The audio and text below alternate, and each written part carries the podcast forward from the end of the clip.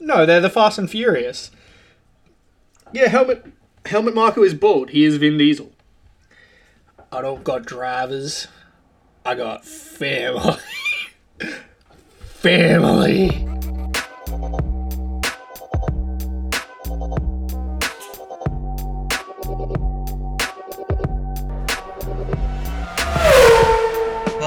Welcome to Rear of the Grid, the show about Formula One hosted by two blokes without a license. I am one such bloke, your host for today, Jashan, hosting in lieu of the other said bloke, Matthew Hume, who is unfortunately out of action with what sounds to be quite a tumultuous flu. So uh, if you're listening, send your thoughts and prayers out to Matt and uh, hope for a speedy recovery. Yeah, give us a like on Instagram at Online Hub Media. Follow us on Spotify, Apple Podcasts. We're on all the things. Podbean's been killing it lately. We do love a good bean. I'm drinking a nice little Ethiopian bean today. Mm. Good cup of coffee to get me up and about in this, what is it, 5.23 p.m. in sunny Melbourne. But we got lots to talk about today. Formula One, two two races to talk about: Hungary and Belgium. We of course missed the Hungarian Grand Prix review last week due to my own travels interstate, visiting family and whatnot. So I want to try and smash out two today. Uh, Max Verstappen is goaded, etc. You know the usual chat. I'm basically going to go through team by team to kind of break down all the news surrounding them, their performance over these two races, and then I'll wrap things up at the end with a little news hit from the wonderful world of Formula One, although it's not necessarily all that wonderful at the moment. It's a little bit predictable because, believe it or not, Max won both of these races. I'll take you through the results real quick before I get into some analysis and opinionations. Uh, over there at the Formula One Qatar Airways Hungarian Grand Prix 2023, Max would win ahead of Lando Norris. Sergio Perez, Lewis Hamilton, Piastri comes home for a second consecutive P5 finish. Oh, sorry, top five finish.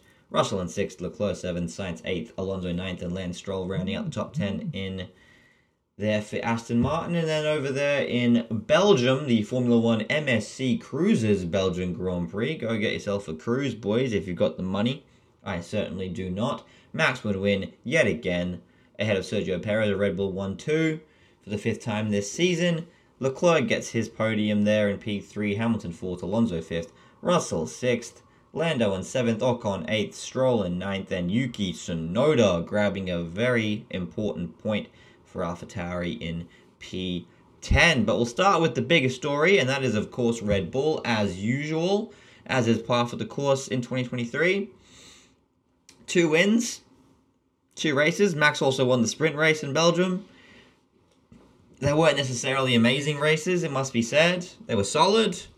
Well, Belgium was solid. Hungary was a little bit dull.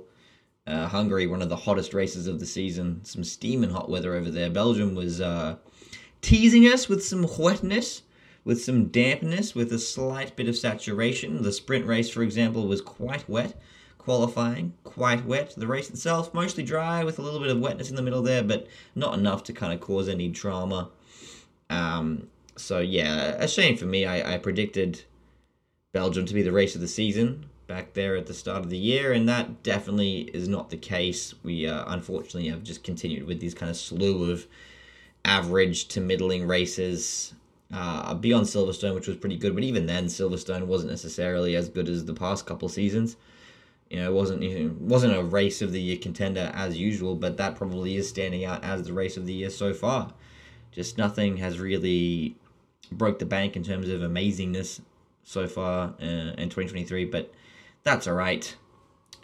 That is okay, I suppose. You know, stick with us, guys. Formula One will get good again. I swear it. But yeah, Max, two wins. That gives him eight in a row. He's only one short now of Seb Vettel's record of nine wins in a row, which he got back in 2013. I have absolutely zero doubt that Max will uh, ramp that up and, and, and, smash it out the park. Obviously, the next race is in the, the, the Netherlands. So it is kind of romantic that Max will tie that record in his home country in front of the Orange Army there. Super Max, rah rah rah, sing the song. It's a good song. It's nice and catchy. Uh, Red Bull themselves garnered their 250th podium in Hungary, which is a, a considerable amount of podiums.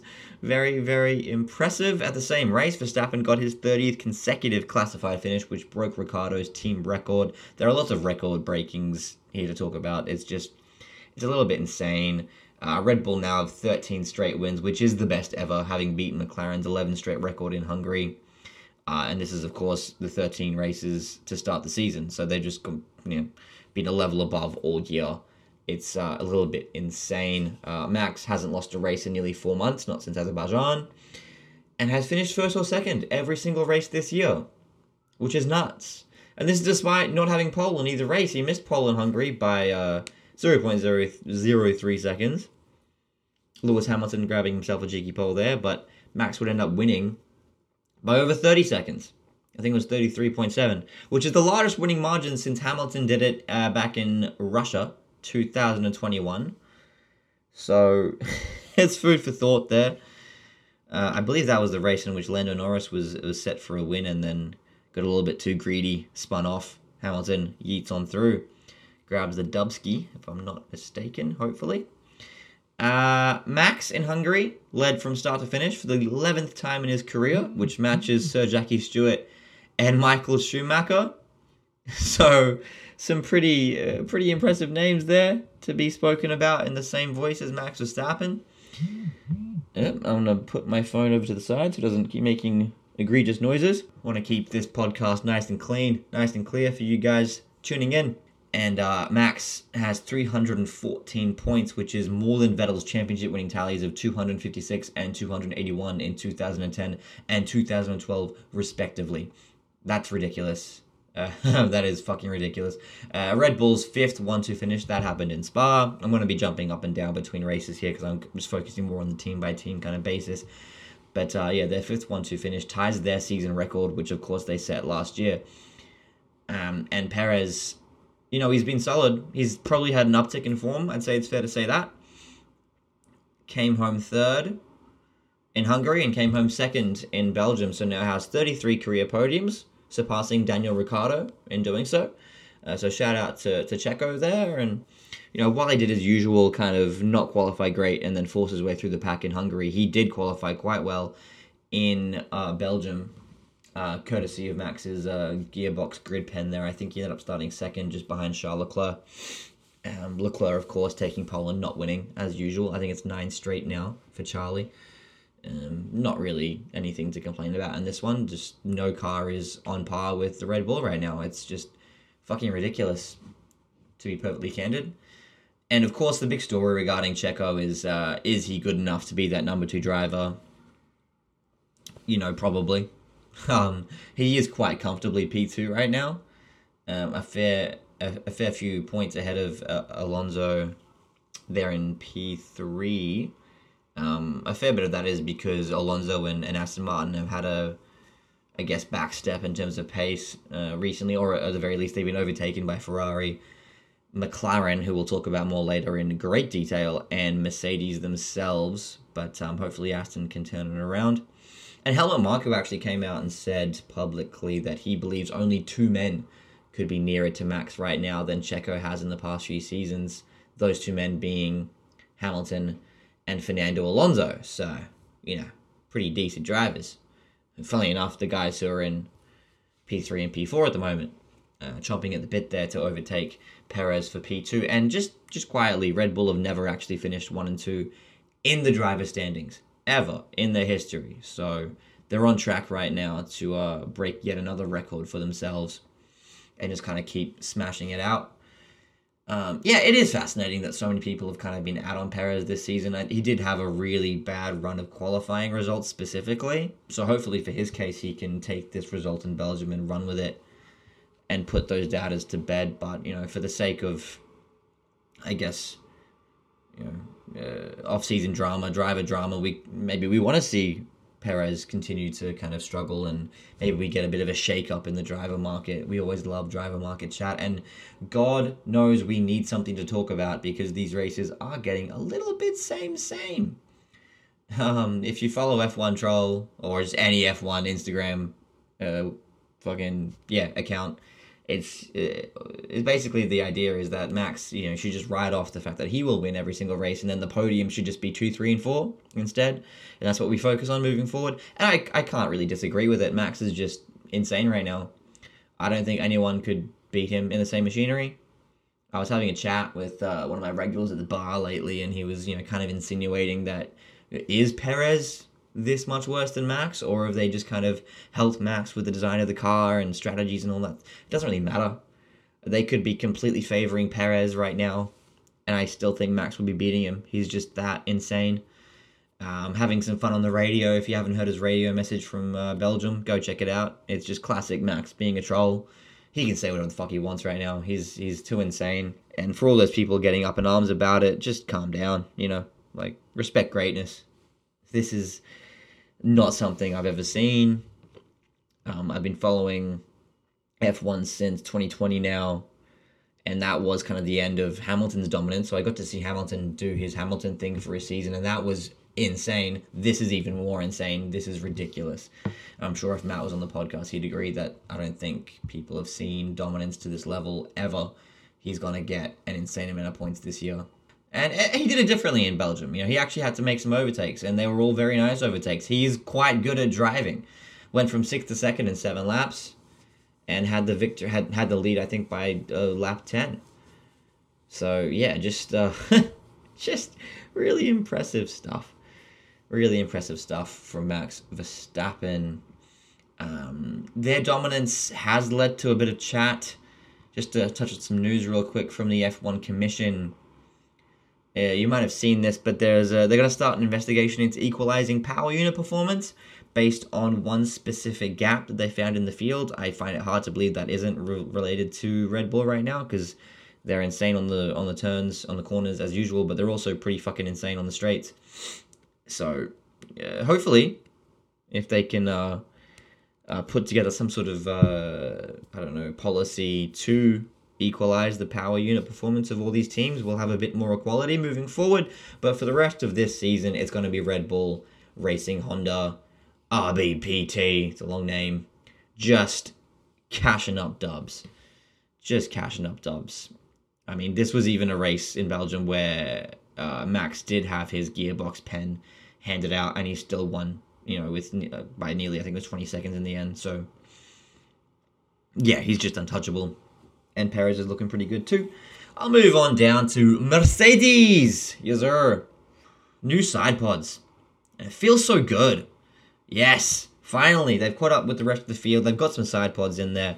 They've sorted out their aero issues uh, somewhat. And it paid dividends. Hamilton took pole in Hungary.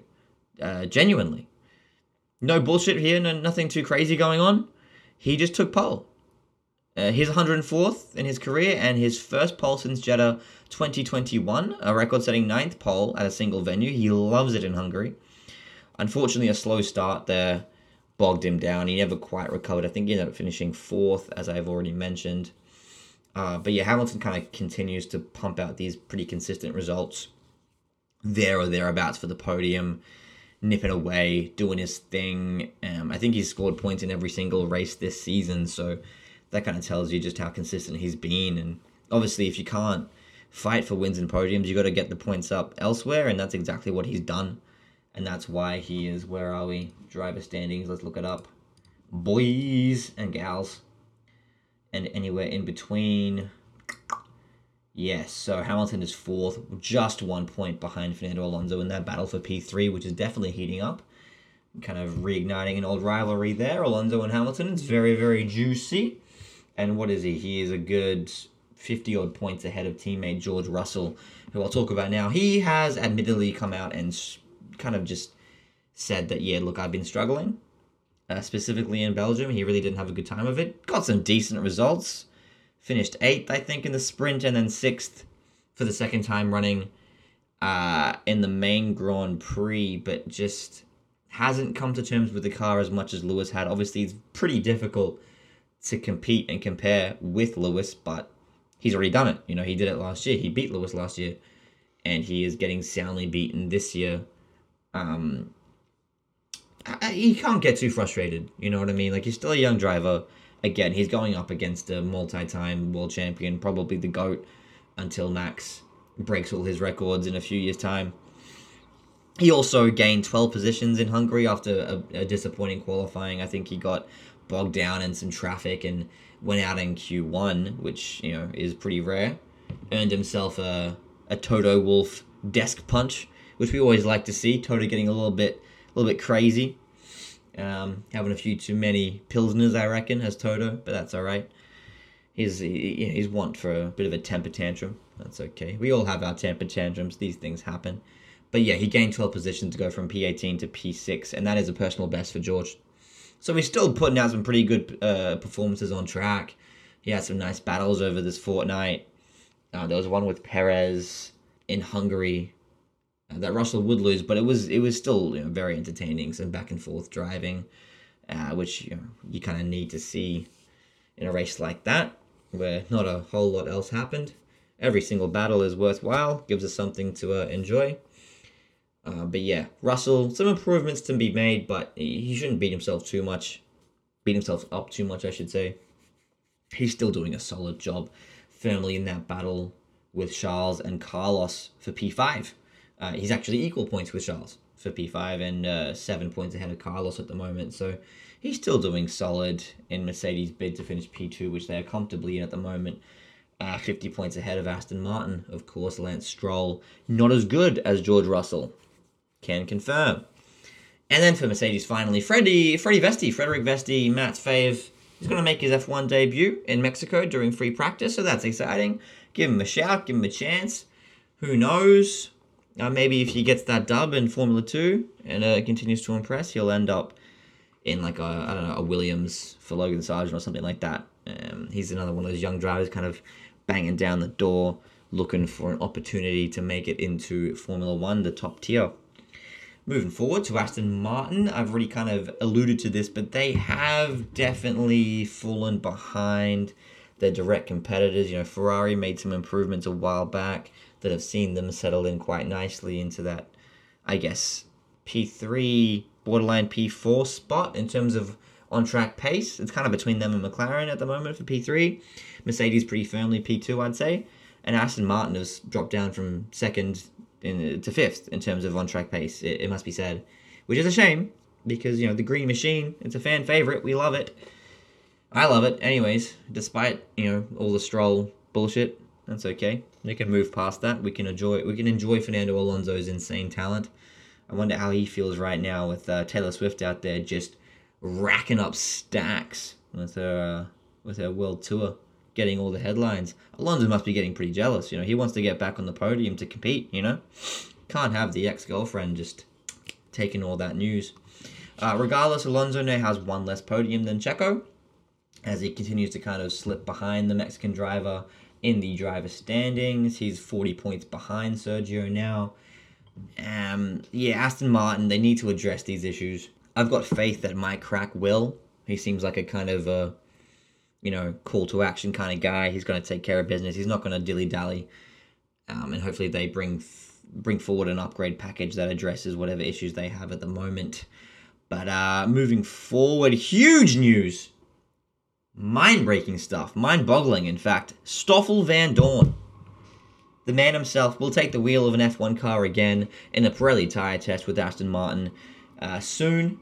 We love Stoffel. I do anyway perhaps one of the most uh, below average drivers ever to, to race in Formula One, but he's he's hanging around. He's doing his thing. He's got friends in high places. There's all made Stoffel Dorn, and he's gonna hopefully make the most of it. Will he do the same thing as Daniel Ricciardo? Probably not.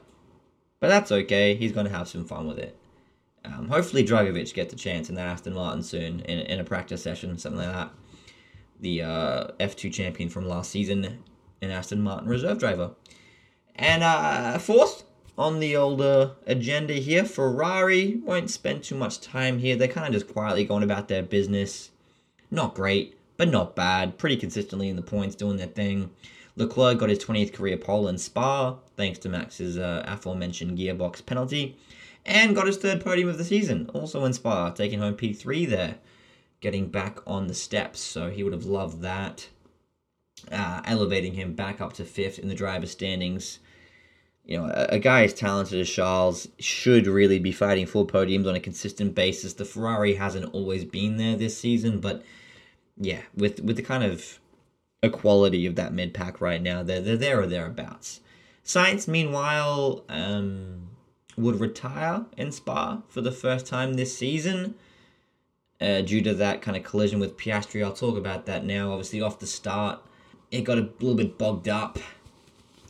Sainz has the corner. He's going in. He's got Hamilton around the outside of him and Piastri down the inside. Piastri has his nose in there, and there is there, there's a collision. They both retire. I don't think this is necessary. Like, there's been a lot of debate about it, probably because there's nothing else to talk about. There isn't really anything to talk about here. There's it's just racing incident.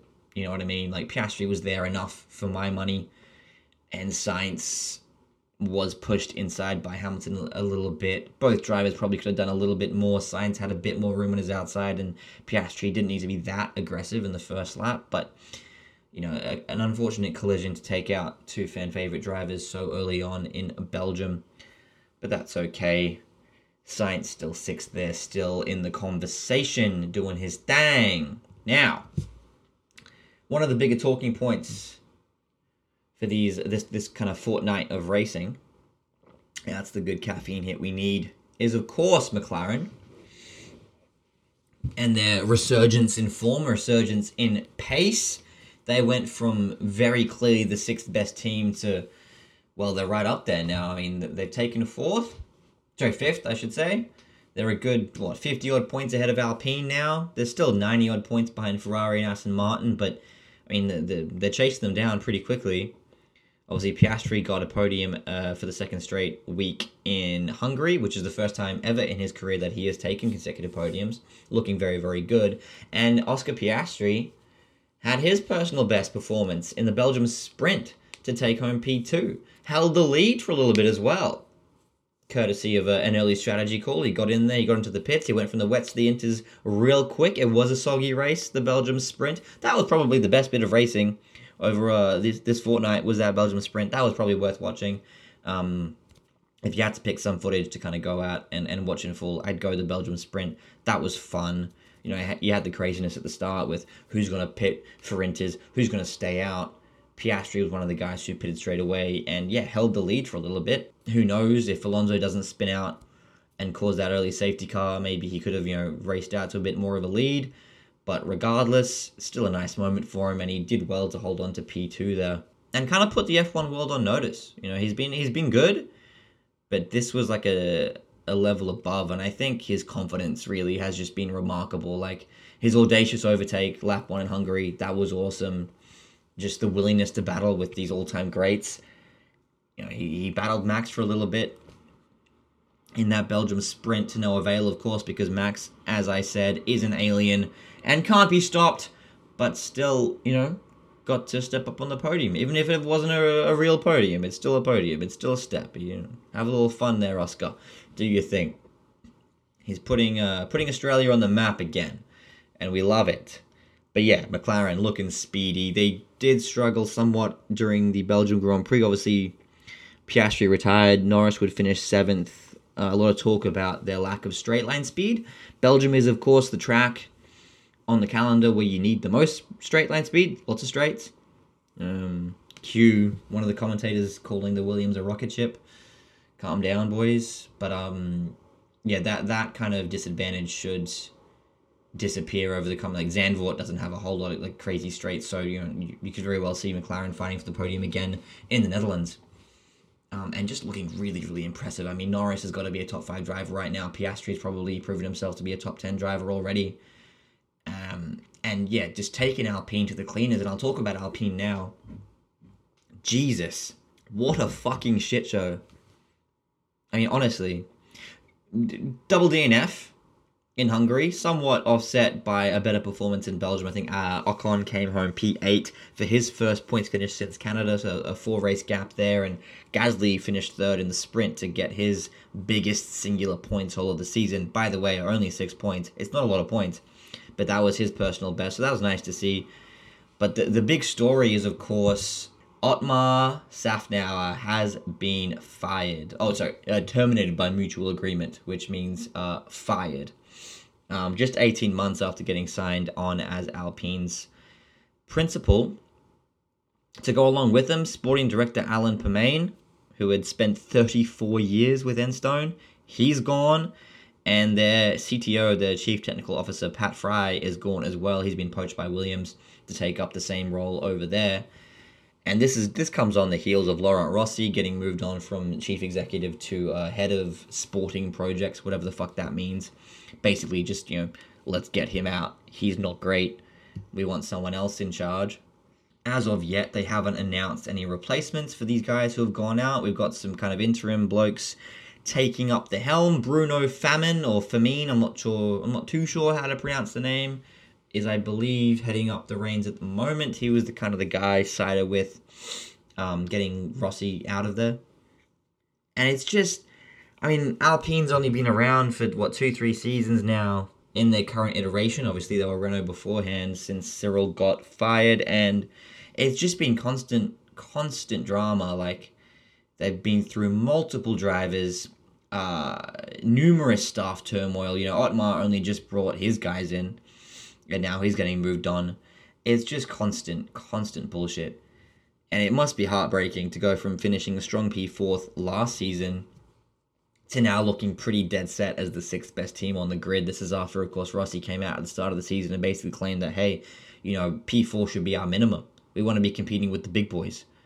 You know what I mean? Like, we're one of the only teams who actually make our own engines. We've got all this money behind us. We should be competing with the big boys. And instead, they're at the bottom of the mid pack.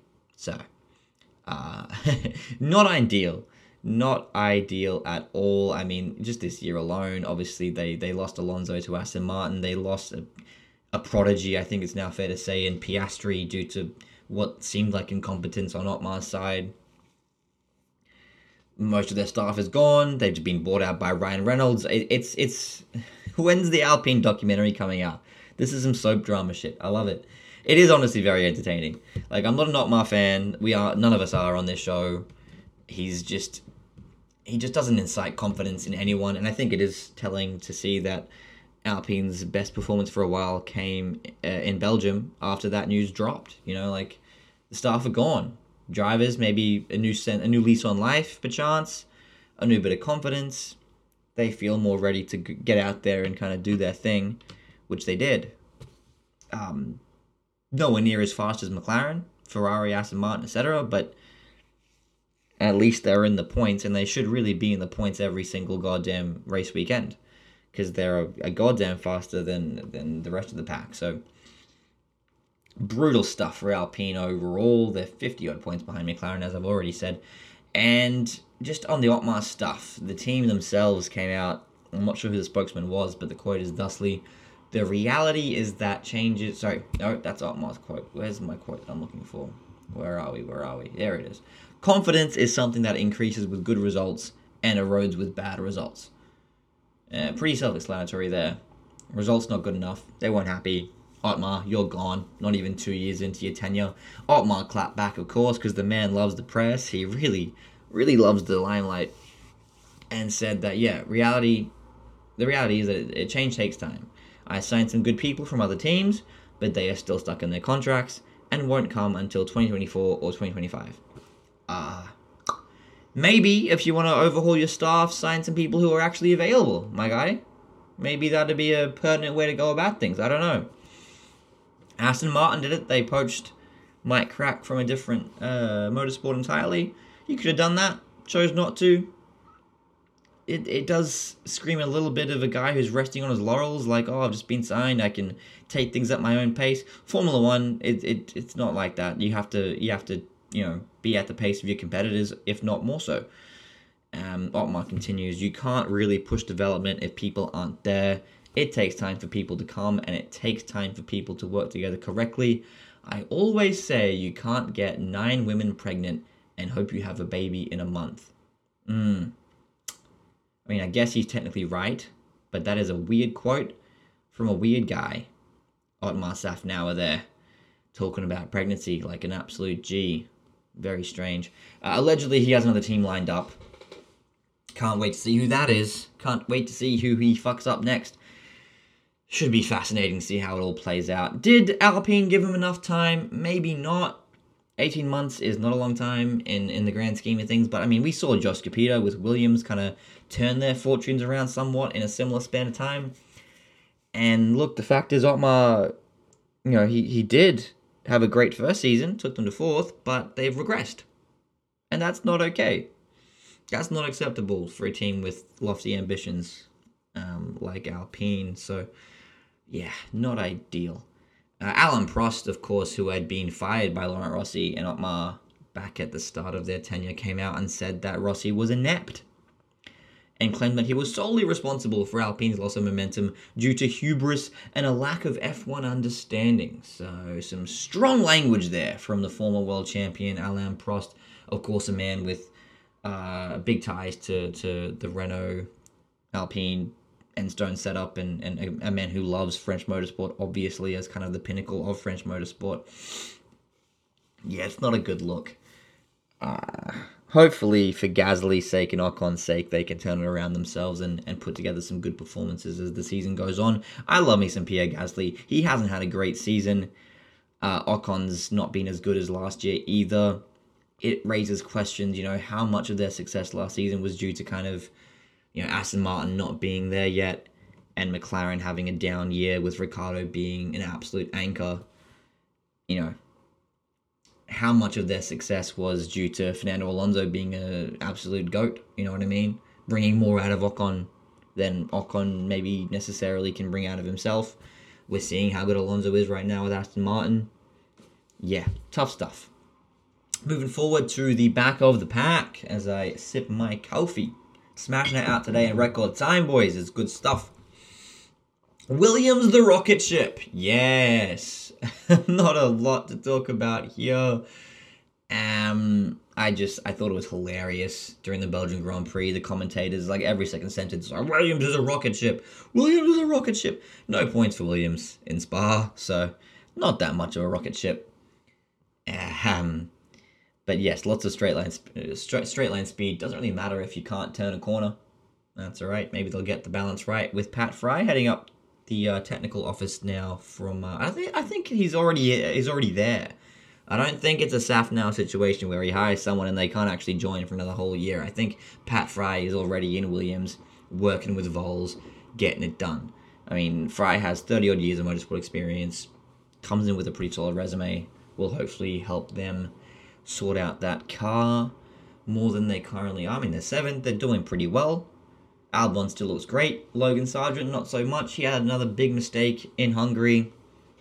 I mean, he was already running around in 17th, not doing much, and then he just kind of lost concentration and spun himself around. So, continuing to fail to impress, which is a shame for a guy who is quite talented.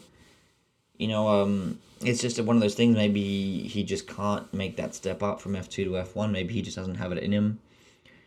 Um, I imagine they'll give him the rest of the season to, to figure it out. Uh, unlike AlphaTauri, of course, Williams not quite as cutthroat as the Red Bull hierarchy. So, uh, hopefully, Sargent can figure it out as we move forward and do it for America. We love America. Cheesesteaks. Football basketball. We love America. Moving on to Haas. Yeah, segue. See that? That was good. Yeah, that's why uh, they pay me the big bucks, which they don't, but uh, maybe one day. Who knows? The brightest spot for Haas right now is Hulkenberg's hair. Man's got immaculate hair, and it is very bright, bleach blonde. He's pulling it off. Not many people can. Nico Hulkenberg can pull it off. But beyond that, the team are a bit shit. Uh, not looking close to points right now looks like they've fallen behind AlphaTauri in terms of pace, which you hate to see. Obviously, Tsunoda grabbing a point there in Spa, while the Haas boys are just nowhere close to the points. They haven't scored since Baku. They have so much tire deg on race day, which just consistently eats their impressive quali pace. It's it's tough. It's tough. I don't know if there are many Haas fans out there, but it is tough right now. Nico's doing his best. Kevin Magnussen, this might explain some of his recent woes. He just had a daughter, Agnes, um, welcomed her into the world ahead of Hungary. That will, you know, distract you somewhat from driving, you know, having a child.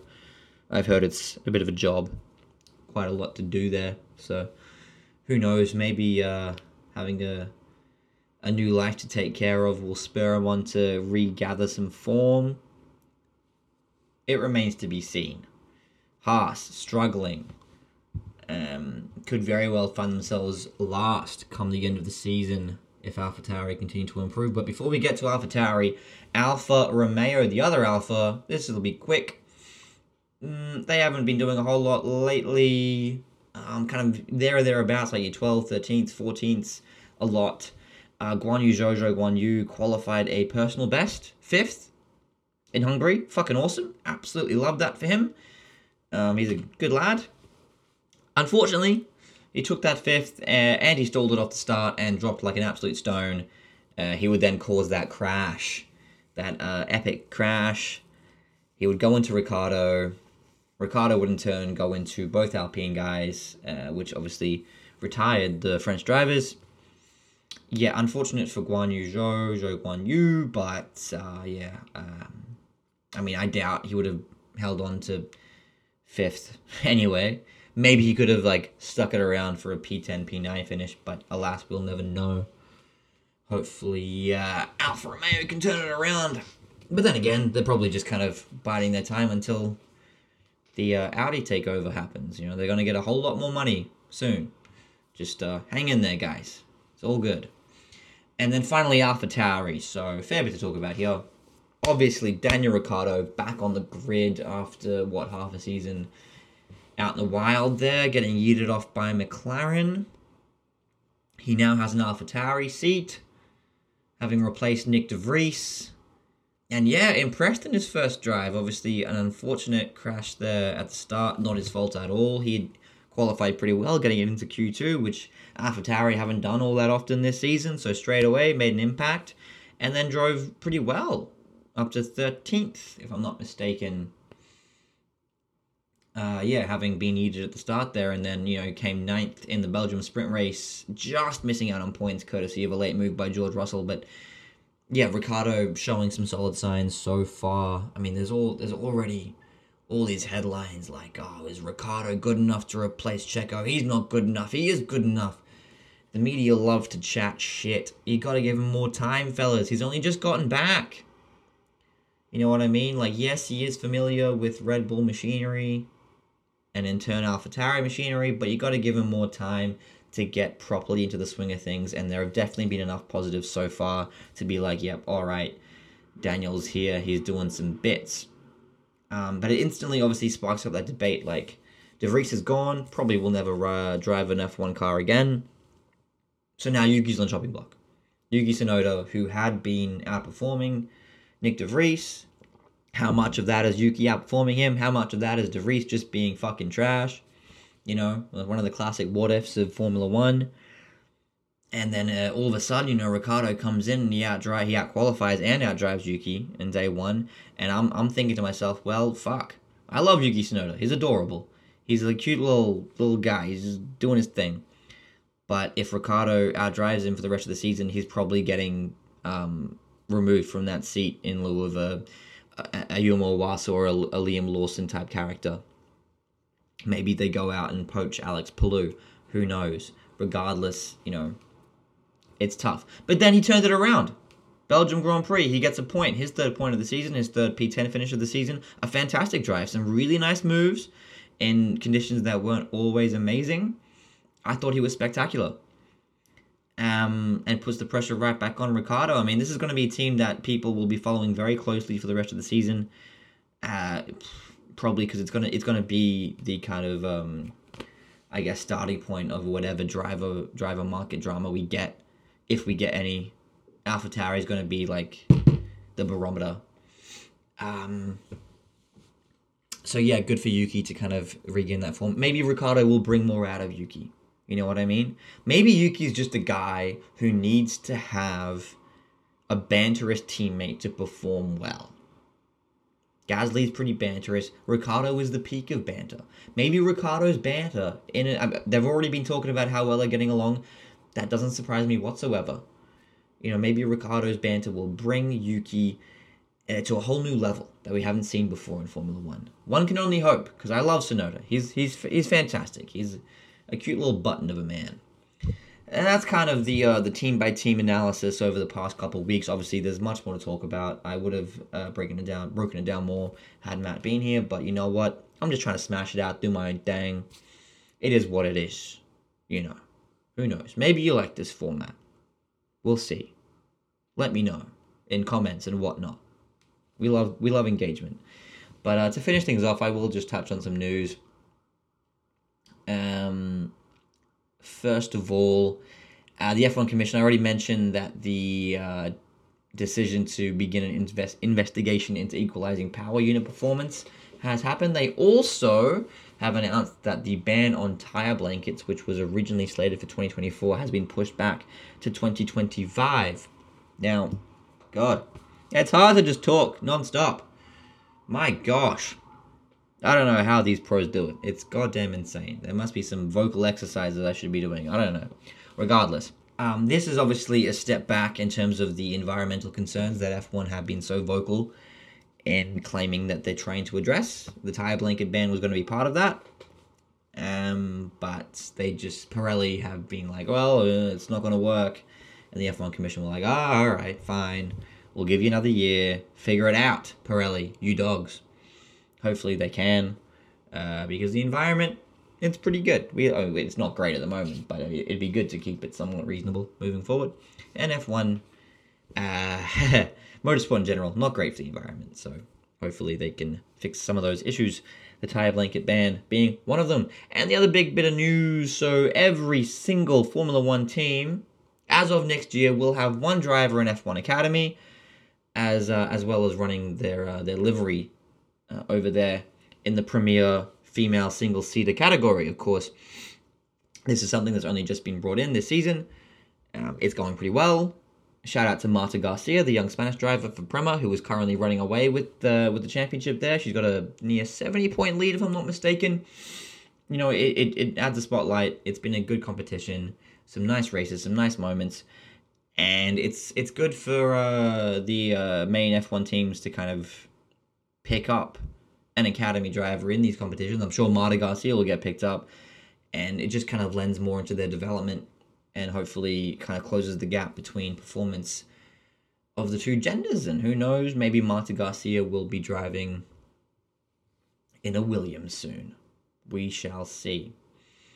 And that kind of brings us to the end of the Hungary slash Belgium Grand Prix, Grands Prix review. Sorry, nearly had a bit of a faux pas there. I apologize. Um, not our usual stuff, but hopefully you liked it. It's been fun for me, as usual, aided by caffeine and nicotine, the ultimate combination. And uh, yeah, check us back for the Dutch Grand Prix review. Mm, is that next week or the week after? I don't know. Last minute research. My computer's playing up. The Dutch Grand Prix 27. Oh my gosh. Okay. Two. It's gonna be a while. Uh, end of the month. So, peace and love, baby. We'll probably come back in uh, earlier than that for maybe like a a fun little draft episode or a Dutch preview, maybe some news if we get some news, something like that. I'm sure we'll uh, speak to you before the 27th of August. But the next race review will be at the end of the month. So, yeah, peace and love.